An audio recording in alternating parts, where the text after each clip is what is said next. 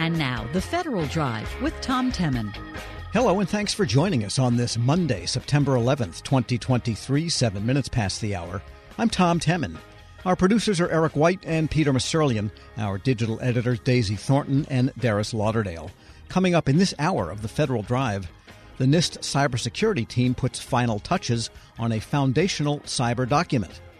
Plus, TSA launches updated approaches to a never ending program of passenger screening on this 9 11. Those stories and much more ahead during this hour of the Federal Drive.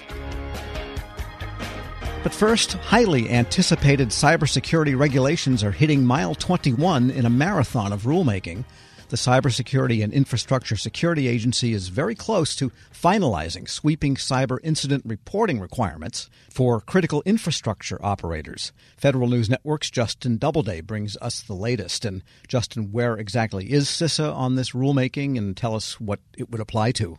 Yes, CISA is finishing the notice of proposed rulemaking for the Cyber Incident Reporting for Critical Infrastructure Act of 2022. That was the news from CISA Director Jen Easterly last week at the Billington Cybersecurity Summit in Washington. Easterly says the notice should be out later this year or early next year, and that would actually put CISA ahead of the March 2024 deadline uh, for this notice to go out that is in the law. So clearly they're moving with some pace here. Uh, you know, that legislation passed last year was a big deal. It will require critical infrastructure entities across all 16 critical sectors to report cyber incidents to CISA within 72 hours of discovering them. But first, CISA has to go through this really complex rulemaking process where they define some key terms, such as what organizations are actually required to report cyber incidents within those critical sectors, and then what kind of incidents rise to the level of being required to be reported. Uh, those are just a couple of the things that will come out as part of this rulemaking process. And then there will be a comment process, and the rules actually don't have to go into effect until September 2025, according to the law.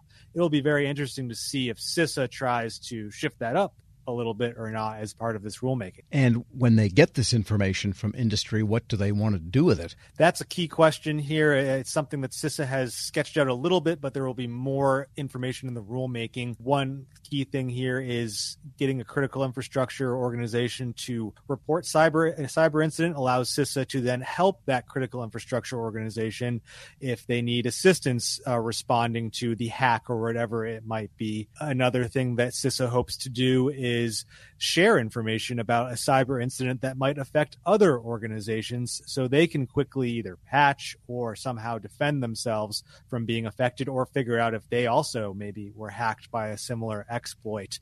Lauren Boas Hayes is senior advisor for technology at CISA. She discussed those two scenarios, but also that this data will help CISA uncover deeper cybersecurity trends across the nation where right now do we look to for our sort of source of truth on trends in cybersecurity? We don't have a super clear answer to that, right? We, we try, certainly, but we've got a lot of different vendors telling us different information about what they're seeing, but that's obviously, you know, directed a lot by the types of tooling that they own and the types of insight that they have. Similarly, you've got different agencies with different levels of insight.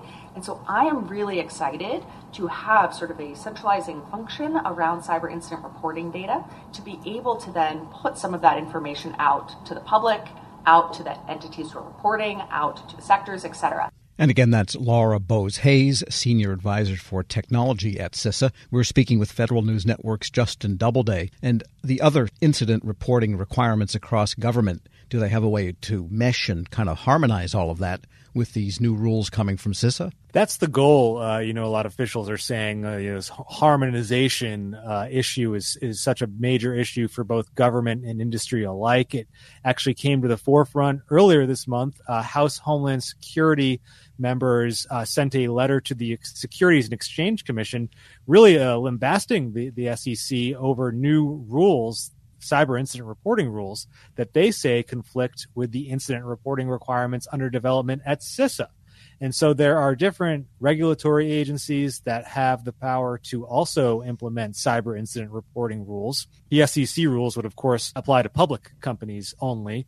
But, you know, there's this overlap that's happening. Hayes says CISA is looking to harmonize incident reporting processes to the greatest extent that it can, CISA can. The law allows CISA to sign these interagency agreements to share incident reports with other agencies. And CISA is also building a web based portal to be kind of a singular, singular way to share incident reports. So they're hoping to streamline this as much as possible. All right. And then CISA is not the only agency making rules and regulations for cybersecurity. We've got the long in gestation cybersecurity maturity model certification, CMMC, from the Defense Department. What the heck is going on there? Where are they in rulemaking? Yeah, it's really the second in gestation after this DoD kind of coughed it up the first time. But you know, DoD submitted the CMMC rulemaking package to the White House earlier this summer, and once implemented, that program will, of course, allow DoD to require an assessment, a third-party assessment of a defense contractor's compliance with NIST security controls. Matthew Travis is the chief executive of the nonprofit cyber accreditation body. That's the organization that will oversee these third party assessments. He says the rulemaking will likely be out of the White House and available for DoD to publish before the end of the calendar year. We expect it to come out for public comment November, December timeframe, and then industry will have a chance to respond to that. And then DoD will have to adjudicate those comments and we'll see. We're hopeful that CMMC will actually go live sometime in 2024, probably the back end of 2024. Well, they can always hope. And is there going to be strong pushback once again? I mean, industry is not all that cool with CMMC and hasn't been from the outset. Yeah, well, this is why DoD really revised the program uh, almost two years ago. The initial program was going to require just about every contractor that handles any form of controlled unclassified information to get one of these third party assessments. Now, DoD has kind of split it where if you have less sensitive uh, information, uh, then maybe you, you can just continue to do the self attestation. But there will be a, a pretty strong subset of tens of thousands of contractors that still need to get the third party assessment. DoD also built in things like, uh, you know, the, the contractors are able to kind of punt on some requirements if they can prove they have a plan to implement them. So they, they put more flexibility into the program. John Sherman is DoD's chief information officer. He also spoke about CMMC at the Billington Cyber Summit. This has been a lot of work to get CMMC right. We think a lot about how this looks from the other side here, implementing 800 171 NIST standards, particularly for small and medium businesses. That's where our heart was going into this, making sure this is implementable. We tried to simplify it a bit, not making it overly burdensome, but having cybersecurity for our DIB that's working with CUI is non negotiable. We've got to get this right. And that's John Sherman, DoD's CIO, talking about the CMMC program. All right, so there is a lot cooking here. Federal News Network's Justin Doubleday. Thanks so much. Thanks, Tom. And be sure to check out his story at federalnewsnetwork.com. And later this hour, we'll hear from NIST as it updates its cybersecurity framework. Up next, TSA launches updated approaches to a never ending program of passenger screening. This is the Federal Drive with Tom Temin here on Federal News Radio, part of the Federal News Network.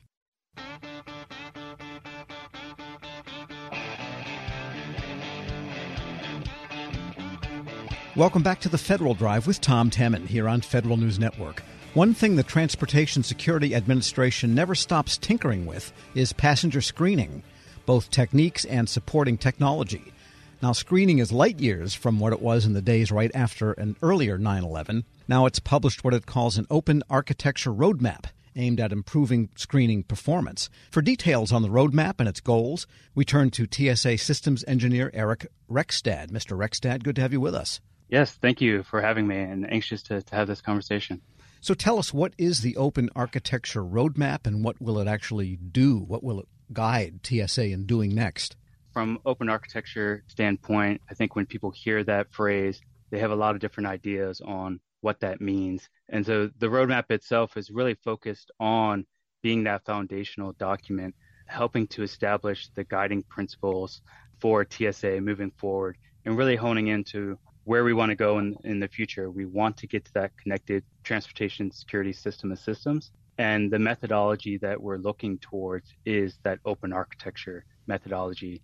And what I mean by that is going towards a standards based approach so that systems are interoperable, getting to the level where we can build components and then bring those components together to provide ultimately a, a superior end product and end system. So the roadmap itself is focused on really the what and the why and not diving too much into the, the how and the when. So what are we going after? We're going after that connected transportation security system as systems, leveraging a standards based approach. Will this also allow more frequent or more contingent based updates to the systems that might be in place as different threats emerge, or you discover, hey, this would shave off 12 milliseconds and that adds up to 10,000 hours of screening a year, that type of thing? Exactly. So TSA has a vision to become more of an agile agency and so moving towards open architecture allows us to leverage all of industry to bring new capability to our screening environment, whether that's an algorithm developer, a hardware developer, any of those things. So you talk about a new threat emerging. Why work with just one entity to get that? Let's work with all those software developers, all those people with AI experience, machine learning experience to tap into that knowledge and bring new capability to light. And you mentioned earlier this is not just about hardware, you know, and changing that out, but TSA does acquire and maintain a huge base of very big pieces of hardware for screening the baggage and screening the people and their junk they carry on with them, like camels. I can't believe what people carry on nowadays, but you got to look at it all. But I imagine the goal would not to have to be replacing an entire gigantic machine every time there's an advance in screening technology but could that machine and the APIs, for example, be standardized such that you could give new life to an old piece of hardware that still runs? The belts still work and the flapper gates are still in good shape. Yeah, ex- exactly. And you're hitting on the huge mission space that we have. So we're trying to handle over 2 million passengers a day at over 430 airports. You mentioned the equipment. We have over 2,300 screening lanes and have 50,000 officers running that equipment and we have to keep that equipment operating. But you think of the complexity that that brings. Our officers have to deal with the variations of those equipment, the buttonology, the different procedures associated with it. Putting all that burden on the shoulders of the officers is not where we want to be. And so taking advantage of open architecture will help us to streamline that experience, allowing that officer to have the same buttonology regardless of the hardware and allowing us to tap into different providers of software or hardware. So yeah, to your point, it changes our kind of recapitalization to a method where we have more ownership in that refresh and can continuously be developing and providing capability to the field. Almost as if the machines had uh, the PRNDL standard that came to transmissions in cars many, many years ago. So no matter what car you drive, the next click is neutral. Exactly. We're speaking with Eric Rekstad. He's a systems engineer at the Transportation Security Administration. And again, this might be putting the cart before the horse a little bit, but doesn't TSA have an ultimate goal at some point in the grand future of screening without all of the lanes and stuff where people just walk by maybe an archway they don't even be aware of and they are screened? I mean, that's not going to happen next week or next year, maybe not this decade. But does all of this lead toward that kind of ultimate goal, do you think, in the long term? Most definitely. So, again, our goal is to get to that connected transportation security system systems. We leverage a standards based approach, which opens our opportunity to work with multiple industry partners, and that's in the hardware or software space. So, that lends us to the ability to identify what is that new technology, and we can easily integrate it into the future checkpoint system. Uh, where we are right now is that they are completely independent systems requiring us to do a complete replacement of that equipment, complete new training, uh, new procedures, again, the complexities of the officers. So with the standardization, we bring that back together and allow for that streamlining of capability and ultimately getting to higher security effectiveness, better throughput, and the customer experience as well. Sure. Although the training's not too bad, you get a couple of weeks in Las Vegas when it happens. You know, so, but you know, if you get out of the hotel room very much, it's hard to tell. And getting to the roadmap document itself, it's only 28 pages, so it seems like a high level type of thing for a standards roadmap. I mean, the Bluetooth standard, you know, would take up 28 pages of fine type. So, what's in this document, and what should industry take from it? Do you think? It's meant to be foundational, so we tried to keep it short and to the point. It's not meant to provide all the details of exactly how we're going to get to the end state or when we're going to get to the end state, but again, getting to the the what and the why. So what is it that we're going after and why do we need to go after it? We identified multiple reasons on the why. We do have that critical mission to protect the nation's transportation security system, to ensure freedom of movement for people and commerce, with the idea or the vision that we do that in an agile way. And the open architecture roadmap highlights how using standards will get us to there. There are four goals within that roadmap, which touches on some of those key aspects of where we're trying to go and where complementary activities and documentation will be developed to outline. As far as what industry should hear from that, there's a specific goal to start providing that data pipeline so that we're providing a wealth of stream of commerce images, threat images, and engaging with all of industry partners to continuously develop new capability, likely in the algorithm space, so that we're not at the let's just develop it and try to figure out a way to provide it to the field in some time. But every year, every couple of months, we're refreshing and improving how we're doing algorithms to provide lower false alarms to improve that customer experience or improving detection as emerging threats appear. And someday they'll be able to squirt a uh, something, a light beam at a bottle and know it's really suntan lotion and not some kind of horrible substance. Yeah, that's definitely one of the efforts that we have is to to improve detection of, of liquids and, and using new technology. And that all plays into to open architecture as you get that sensor information. What can you do with that? And so moving away from just one vendor's opinion on how or way of doing that, we can tap into let's take that sensor information off the machine and use it in any way we possibly can. So tap into those great minds again in artificial intelligence, machine learning, that they may be able to use that information differently than our our legacy vendors can. And just a final question, there is an external group, not external to DHS, but external to TSA and that is the Transportation Security Lab that actually verifies what vendors and industry say they've got before and testing it before it goes over to operational deployment at TSA. Were they part of this open architecture thinking too, the lab? Yeah, so there's multiple parts to that. One is we do have a specific goal in the open architecture roadmap that talks about we have to evaluate policies, processes, products. Like organizationally, this is going to change how we do business. One of the things we highlight is it's going to change how we do testing. Historically, we've tested a box, so a, a single solution by one provider, which includes hardware, software, and that gets certified.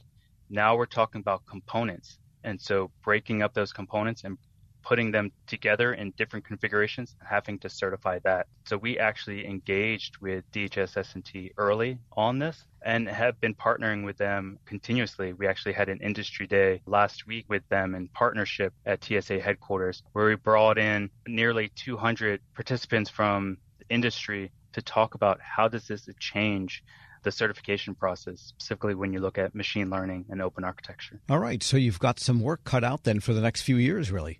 Oh, most definitely. We outlined in the roadmap itself just some high level goals and a pathway of sort of measures of success for the next two years. But we will be diving deep into all the ways that we can bring open architecture to reality and bring that capability to the field and improve that customer experience. Eric Rekstad is a systems engineer at the Transportation Security Administration. Thanks so much for joining us. Thank you for having me. We'll post this interview along with a link to the roadmap itself at federalnewsnetwork.com slash Federal Drive. Subscribe to the Federal Drive wherever you get your podcasts. Still to come, Armageddon, known as the Budget for 2024 battle, starts today. But first, the NIST cybersecurity team puts final touches on a foundational document. This is the Federal Drive with Tom Temin here on Federal News Radio, part of the Federal News Network.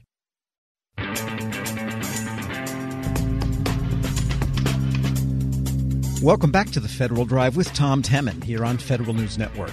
The cybersecurity team at the National Institute of Standards and Technology, NIST, is about to finalize a new version of a signature document, the Cybersecurity Framework. Next week, it holds a workshop to get one last round of input on the framework draft. Joining me with more, the chief of NIST's Applied Cybersecurity Division, Kevin Stine. Mr. Stine, good to have you with us. Hey, good morning, Tom. Thanks. Let's begin basically what exactly is the cybersecurity framework that you're about to launch version 2.0 of? And maybe then tell us how that relates to the various publications that NIST has, uh, the library of specifics on cybersecurity. Yeah, absolutely. So the cybersecurity framework, you know, in my mind, is a tool to help agencies and other organizations, certainly a very you know, broad user community, to better understand, manage, and reduce cybersecurity risk. It's based on existing standards and guidelines. It's based on existing practices for organizations to really help them do that. And the body of NIST cybersecurity and privacy resources, the special publications and other outputs that we produce with the community are really intended to help organizations achieve the cybersecurity outcomes that are expressed in the cybersecurity framework. And the framework is used pretty much across the board, correct? Across the government, but industry also often adopts that as a way of looking at cyber, correct?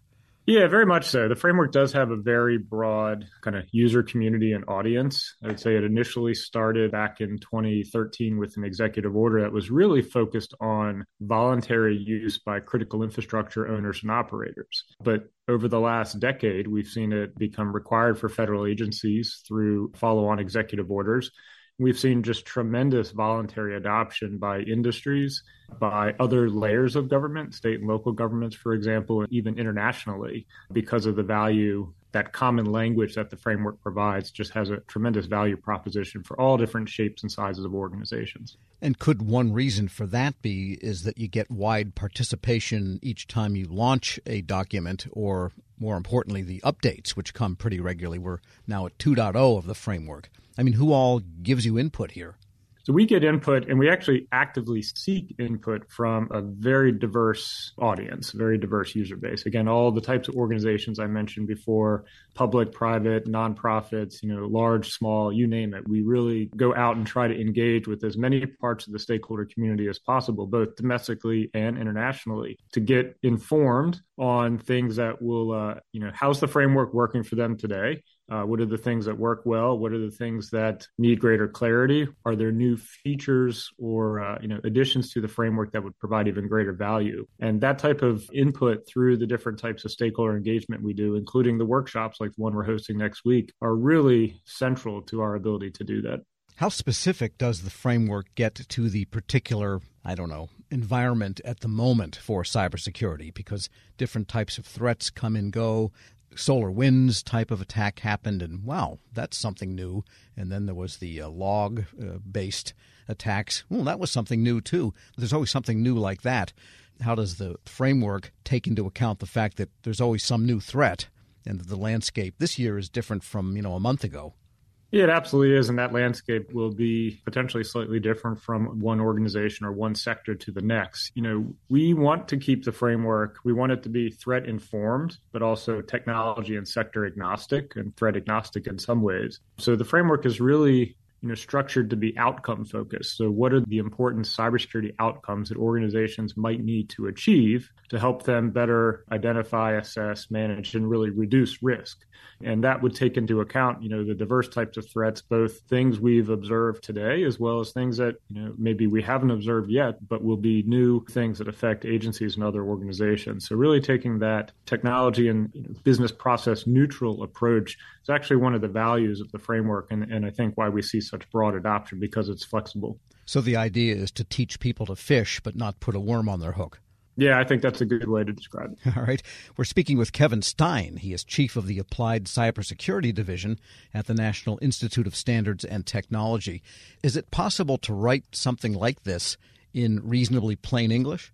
You know, we've tried our hardest to do that. You know, certainly a lot of the resources we produce are on very technical topics, and we try to use plain language as much as possible to describe those both, uh, you know, what it is and, and, and why it's important, why organizations should care. Uh, at some point, we do get into the nitty gritty technical details. But I think the cybersecurity framework tried to break that mold a little bit because of the diverse audience. We wanted this to be really a big tent approach, bring as many types of users and different communities in, not just the cybersecurity professionals, but the C suites and the board of directors who have such a critical role in the cybersecurity kind of risk management process, but also the other parts of organizations that have an outsized influence on cybersecurity, whether it's a legal or acquisition or human resources. You know, all of those organizations, uh, parts of organizations have very uh, important roles and have to be brought into this discussion. And we can't do that through a deep technical discussion, you know, that unique cybersecurity language that many of us speak, but not everyone does. So the framework was really developed in a way, and, and it's always being improved to help be more more of a digestible resource for very different types of people. And you're not exactly engaging in rulemaking here, but you use some of the forms of rulemaking, especially taking in comments and publishing them. And just looking around your site, it looks like you make a pretty good effort at making sure this whole process is transparent by actively publishing and giving links to all the comments that everyone has made. Yeah, you know, everything we produce in our NIST cybersecurity and privacy program is done in a very open and transparent and collaborative way. And certainly the framework has followed that exact same process. I think that really helps to instill both trust in the process, but also trust in the final product that we produce. In this case, you know, whether it's a standard or a framework or some other resource. And I think, you know, the benefit of that is that it, I think it leads to greater and more meaningful adoption of those resources, which is ultimately what we want to see. You know, these resources being used and adopted in ways that make improvements to you know our cybersecurity within organizations, but also across the nation as well. And workshops and other stakeholder engagement are such a critical part of that. And in recent years, we've seen the emergence and the lavish funding growth of the Cybersecurity and Infrastructure Security Agency over at the Homeland Security Department. Do you collaborate with them a lot since they own much of the operational aspects of cyber for the federal government? Yeah, we absolutely do. We, we collaborate with many federal agencies. I would venture to say probably all in some way, uh, but very closely with CISA in a number of different areas. Certainly, you know, because they have that keen operational focus and, and their resource, and they have tremendous expertise and relationships with agencies in the private sector on those operational matters. We want to learn from them and hopefully, you know, help inform some of their activities as well. I think their operational role really helps to inform our cybersecurity guidance, our frameworks, and other resources to continue to make sure those are going to be responsive to the, the current threat environment and the needs of the community. And through our development process for these resources, uh, absolutely we share with them uh, in hopes to inform some of their operational activities as well. So it's a great relationship we have, very strong one. And tell us about the workshop that's next week, kind of the final round of input before you go from draft 2.0 to final. Yeah, we've had a couple of virtual and hybrid workshops over the last year leading up to where we are today with the framework. I'm super excited about next week's. Uh, this will be the last kind of formal workshop uh, before we intend to issue a final 2.0, Cybersecurity Framework 2.0, in the winter of 2024. Next week's workshop it's a two day workshop. The first day is going to be uh, hybrid. There will be an in person component as well as a virtual component for folks to, to follow along around the world. That first day is going to be entirely panel based. Uh, we'll have experts from different parts of the industry, uh, industry and government uh, across different sectors, you know, helping to, you know, share their expertise and inform some of the, the key improvements that we're seeking to make in the framework, whether it be around organizational governance for cybersecurity or cybersecurity supply chain, the relationship to standards and guidelines and other critical areas as well. So super excited for that. The second day is going to be uh, in person only, and those are really going to be the, the roll up your sleeves working sessions where we have uh, facilitated uh, discussions, smaller group discussions, where we really go deep into the framework, look at the actual text that's in the framework, and make sure that the words we're using and the things we're focusing on are the right things, and we're doing that in a way that is going to be meaningful to the community. So we're, we're super excited. I know we, we always get so much out of these, and I, I'm confident next week will be the same. Kevin Stine is chief of the Applied Cybersecurity Division at the National Institute of Standards and Technology. Thanks so much for joining me. Absolutely. Thanks, Tom. Really appreciate it. And we'll post this interview along with links to everything you need to know about the Cybersecurity Framework 2.0 at federalnewsnetwork.com slash Federal Drive. Hear the Federal Drive on demand. Subscribe wherever you get your podcasts. Still to come, Armageddon, better known as Getting to a Budget for 2024, starts today. This is the Federal Drive with Tom Temin here on Federal News Radio, part of the Federal News Network.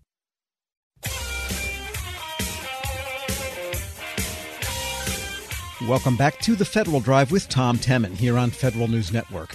Now that the House has returned, Congress this week makes the final push to do, well, exactly what? Before the fiscal year expires in a couple of weeks. We get the play by play from WTOP Capitol Hill correspondent Mitchell Miller.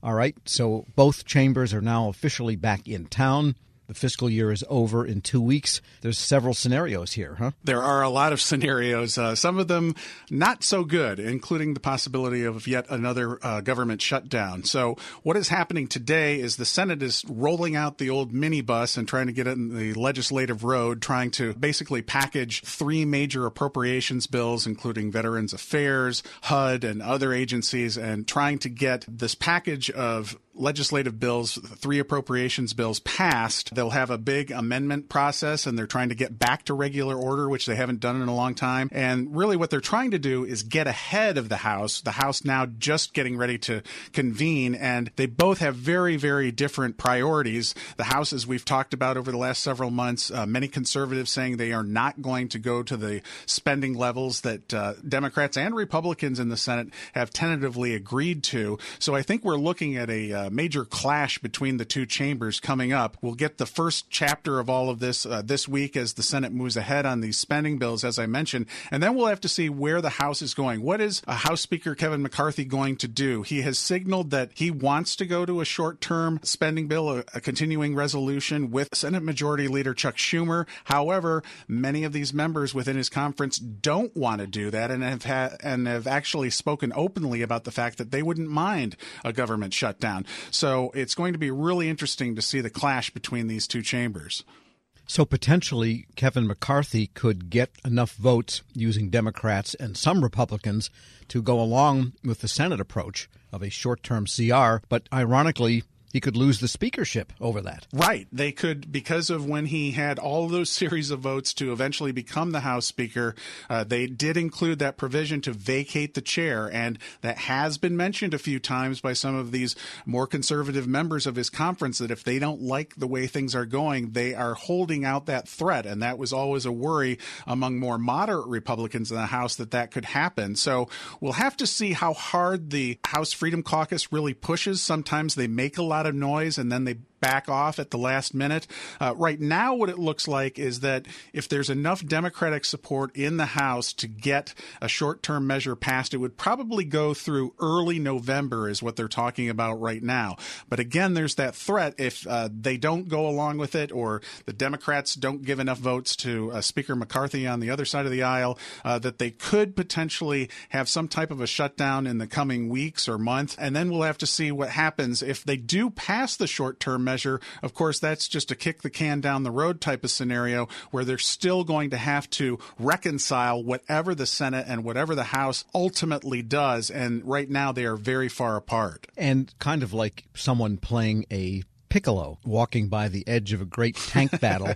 you have this bill from Virginia Representative Don Beyer and Virginia Senator Tim Kaine that would prevent shutdowns by having an automatic CR when these situations happen. But again, that's sort of like the little flute music at the side of the battle. Not much going to happen from it. Kind of one of those, wouldn't it be pretty to think so scenarios. Uh, we do see these types of bills introduced anytime there is rumor or discussion about the fact that there could be a government shutdown.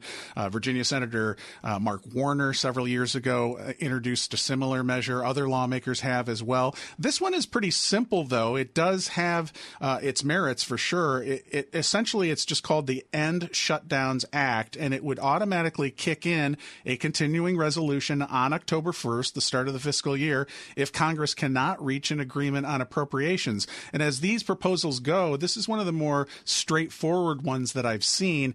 Again, I don't think it's going to go anywhere. They're always well intentioned. There's always talk about the fact that nobody wants a shutdown, and that's certainly the case in the Senate. The Senate Democrats and Republicans have repeatedly stated during this past week when they first got back that they don't want to shut down. But of course, as I alluded to, there's some others on the other side in the House that uh, think that that would be okay. We're speaking with Mitchell Miller, Capitol Hill correspondent for WTOP. And I want to switch topics here for a moment. The return to the office for the federal workforce. That is still an ongoing topic of concern for at least some members of Congress. And earlier, one of the influential senators had a lot to say about it. Right. This was really interesting because uh, the Republican leadership, as you know, comes out after their weekly luncheon and they talk about their various priorities. And this is not a topic that generally comes up during those type of news conferences. It usually comes up in committee, but uh, Republican Senator Joni Ernst of Iowa was very forceful in her comments related to the fact that she thinks that federal workers are not and federal agencies are not doing enough to get back into the office. Uh, she says that she thinks that the government is wasting a lot of money right now because a lot of these offices are not full. And then she also made a charge that some federal workers are teleworking and essentially getting extra money by not uh, actually coming into the city where they are supposed to be, in this case, Washington, D.C. And this is what she had to say. How many of them moved away during COVID and are still getting paid for living in Washington, D.C.? It is fraud, folks. It's fraud. So, you federal employees that are out there, we're coming after you. Now, she didn't actually say how many of these people this allegedly is going on with, but this was clearly a warning. And uh, we're hearing more and more of this from Republicans that they really want something more done by the federal agencies to get people back into the office. Holy corn crib. Her being from Iowa, she could be coming with a pitchfork for all we know. That's right. Wow. Yeah, that is very strong language. Have not heard quite anything like that. And while we have you also, uh, the uh, idea of just the aging of Congress. And I only ask this in the context of the bigger question in the country over the putative presidential candidates, both being elderly men. We see votes in Congress possibly affected their outcomes by the age of some of the senators. Right. And of course, this really uh, came under the uh, spotlight with what's happening with Senate Minority Leader Mitch McConnell. He is back. He's getting well wishes from everyone after yet another incident where he essentially just froze up while he was speaking to reporters when he was in Kentucky. And he has gotten an okay from the uh, Capitol physician. Basically, they're saying that there were no seizures, no strokes, but it really has caused a big buzz buzz on Capitol Hill about this age issue. You know, Senator McConnell is 81. His physical deterioration, if you will, has been pretty marked over the last six months, ever since he had a concussion and had a fall earlier this year. He really, for obvious reasons, doesn't want to publicly talk about it, but he did state last week uh, very firmly that he does intend to serve his term as leader of the GOP as well as through the end of his term, which would be ending in 20. 2027. So right now he's 81 years old. Interestingly enough, another development last Friday, former House Speaker Nancy Pelosi, who is now 83, surprised some people by saying that she will run again for reelection uh, next year. So that could potentially, if she's reelected, make her 85. And of course, we've talked about California Senator Dianne Feinstein, who has had health problems, who is 90. Senator Chuck Grassley is 89. I think we're just going to continue to see a lot of attention on the age issue. Obviously, people are living longer, and some of them are much healthier when they live longer uh, than others. Senator Grassley, for example, has been in pretty good health most of the time, and, and so has House Speaker Nancy Pelosi. But as we have seen with Senate Minority Leader McConnell, it only takes one unfortunate incident, and then things can change pretty radically. Yeah, I've got this vision of brains in saline bubble jars with wires coming in out and current going in, and they live on forever because the brain is kept alive and the body's been discarded. Actually, the wiring is just attached to their staff. Yeah, that's right. So the staff, when the staff gets to be 85, then we're really in trouble. I guess so, right. Never a dull moment. Mitchell Miller is Capitol Hill correspondent for WTOP. As always, thanks so much. You bet and we'll post this interview at federalnewsnetwork.com slash Federal Drive. Hear the Federal Drive on demand. Subscribe wherever you get your podcasts. The Air Force has big ambitions for incorporating artificial intelligence into warfighting. But there's one big problem. As of now, the service doesn't have the processes or infrastructure to test and evaluate AI with the same rigor it uses for the rest of its weapon systems. And that's one of the main conclusions of a new study from the National Academy of Sciences, which says it's time for the Air Force to start building those processes. May Casterline is the co-chair of the committee that conducted the study at the Air Force's request. She spoke with Federal News Network's Jared Serbu about what they found. The main difference between AI enabled systems and more traditional systems is the rapid pace at which AI can change in response to data. So you retrain AI with new data as it comes in, and that creates a new version of the model.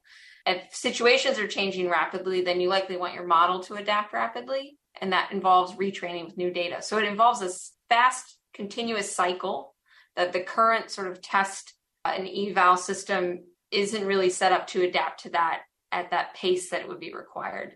Right now, it's a very almost serial approach. It's very linear and, and waterfall esque with defined milestones that take a bit longer uh, timelines to execute. Uh, and you just will not be able to adapt to the changes in operations as fast as you would like using those mechanisms. And, and correct me if I'm wrong, but but I, th- I, think the way we think about T&E is still the same in an AI context, right? That the overall objective is to make sure that the thing is going to do what it, it's intended to do.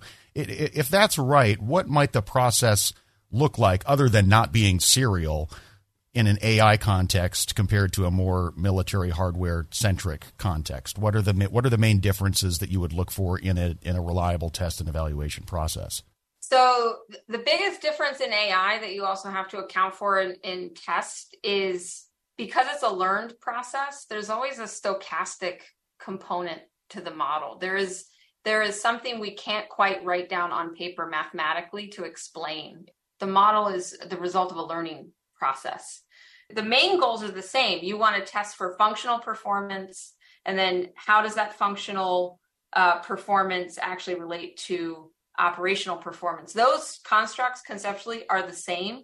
You just now have to adapt for the fact that this thing isn't as formulaic as traditional empirical things are. We can't write down the math necessarily on paper that explains why it makes the decision it, it does. It's it's making its decision based on on learned structure within the data. So you tend to rely significantly on modeling and simulation um, to capture the nuances in all the operational conditions that you're training your AI against to to really cover the sort of domain breadth that the AI needs to to capture.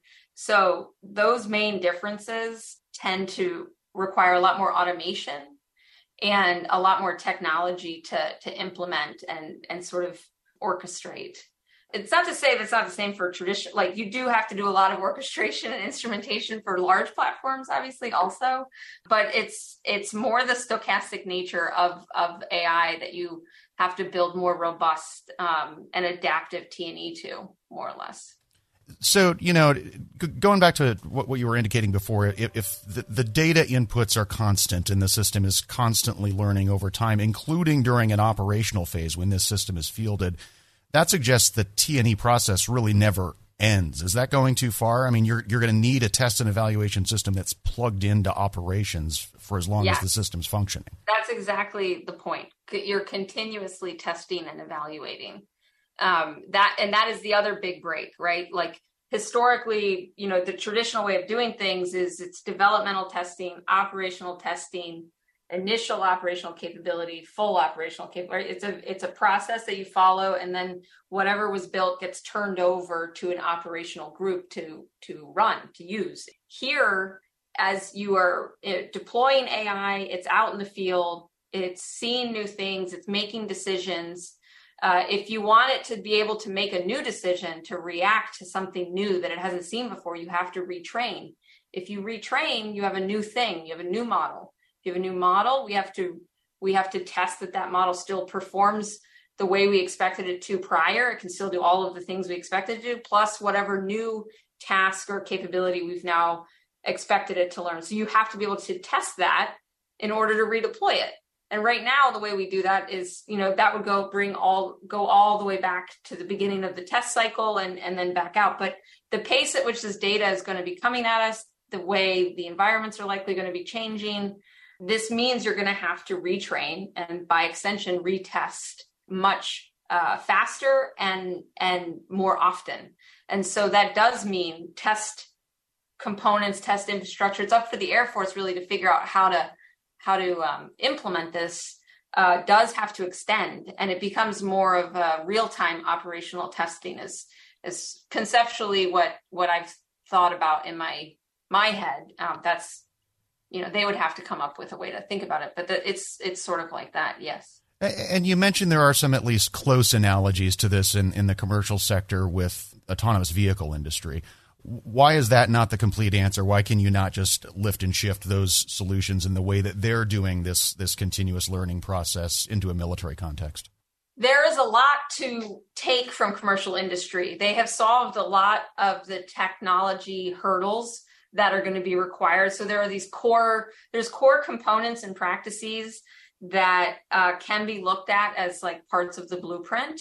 You know, AI ops, uh, you know, the operations of AI uh, training or AI factories, that is is replicated in many industries at this point, right? There's there are examples of this in industry. There's a handful of places though where DoD specific deployments start to break that mold, that that actual model from commercial. The the big ones that always stand out to me is for sure this um, the fact that real time operational testing likely has to happen closer to the platform. We can't bring everything back home all the time. And that's really a function of having adequate communication, adequate pipes out to the field. We have to be able to move data, big chunks of data back and forth. So if you don't have comms, then then you have to be able to do it more locally. Uh, and that breaks with sort of the traditional commercial model that backhauls everything to a cloud, perhaps, or a centralized data center and does it all in house.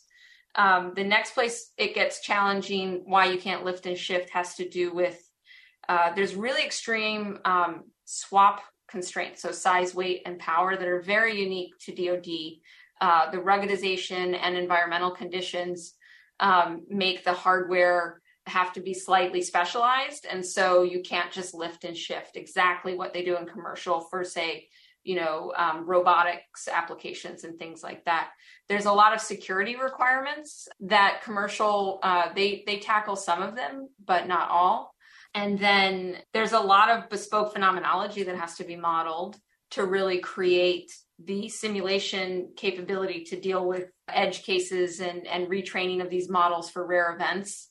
So stuff like that that's pretty bespoke and specialized to dod you won't get from commercial. But you could certainly look at them as an example and then have the department and the, the industrial base really invest in those gaps to make uh, that model work within this ecosystem. And I'm glad you said DoD toward the end there because we should probably make clear that the only reason we're picking on the Air Force here is the Air Force is who asked you to do yeah. this report. So it's not like they're behind necessarily. This is a DoD wide problem. Is that fair? So, from the committee's perspective, we were scoped to the Air Force. Right. So, the report is largely investigating the Air Force's um, current state of T&E. However, you know, we did uh, have some input from more department level groups. And then also, there's just a fair bit of experience on the committee itself. So, yes, I think that's a fair statement. They're they're no far behind than other agencies necessarily, at least at the scale component the committee didn't find any evidence that there was a large hiding enterprise scale T&E framework anywhere in the in the department but the only caution i would say is that's not a reason to not do this now Unfortunately, we don't have time to get into all of your recommendations, and as you said, a lot of this is going to be for the Air Force itself to figure out. But but if you had to pick one, what's the biggest thing that they need to get started on, like today? I think the thing that that came through pretty loud and clear is is the concept of the the champion. T and E is so pervasive. It turns out, and it, their questions were originally fairly narrow, um, you know, and and and that's not to knock them. It was just the questions they thought to ask. However, when you really start to pick apart the implications of test and evaluation and operationalizing AI, you realize how many places within the department will have to get uh, involved and and change and modify. So you really need a single entity person who has the responsibilities authorities and liabilities to to execute that and and add rigor to the the t&e approaches across the department. And i guess that takes me to what i think is probably going to have to be my last question which is You know, since since the implications of AI are going to be so pervasive and it's going to be embedded in probably physical weapon systems pretty soon here, should we maybe be talking about just an entirely new T and E process with AI embedded in that process as opposed to a traditional T and E process over here for weapon systems and a separate T and E process for AI over here on the other side? It, it'll be up to the department to decide. I think one of the key takeaways from talking with uh, commercial industry is when building AI enabled systems, the functional requirements, the solutions that were engineered to provide the the answer to the, any given functional requirement.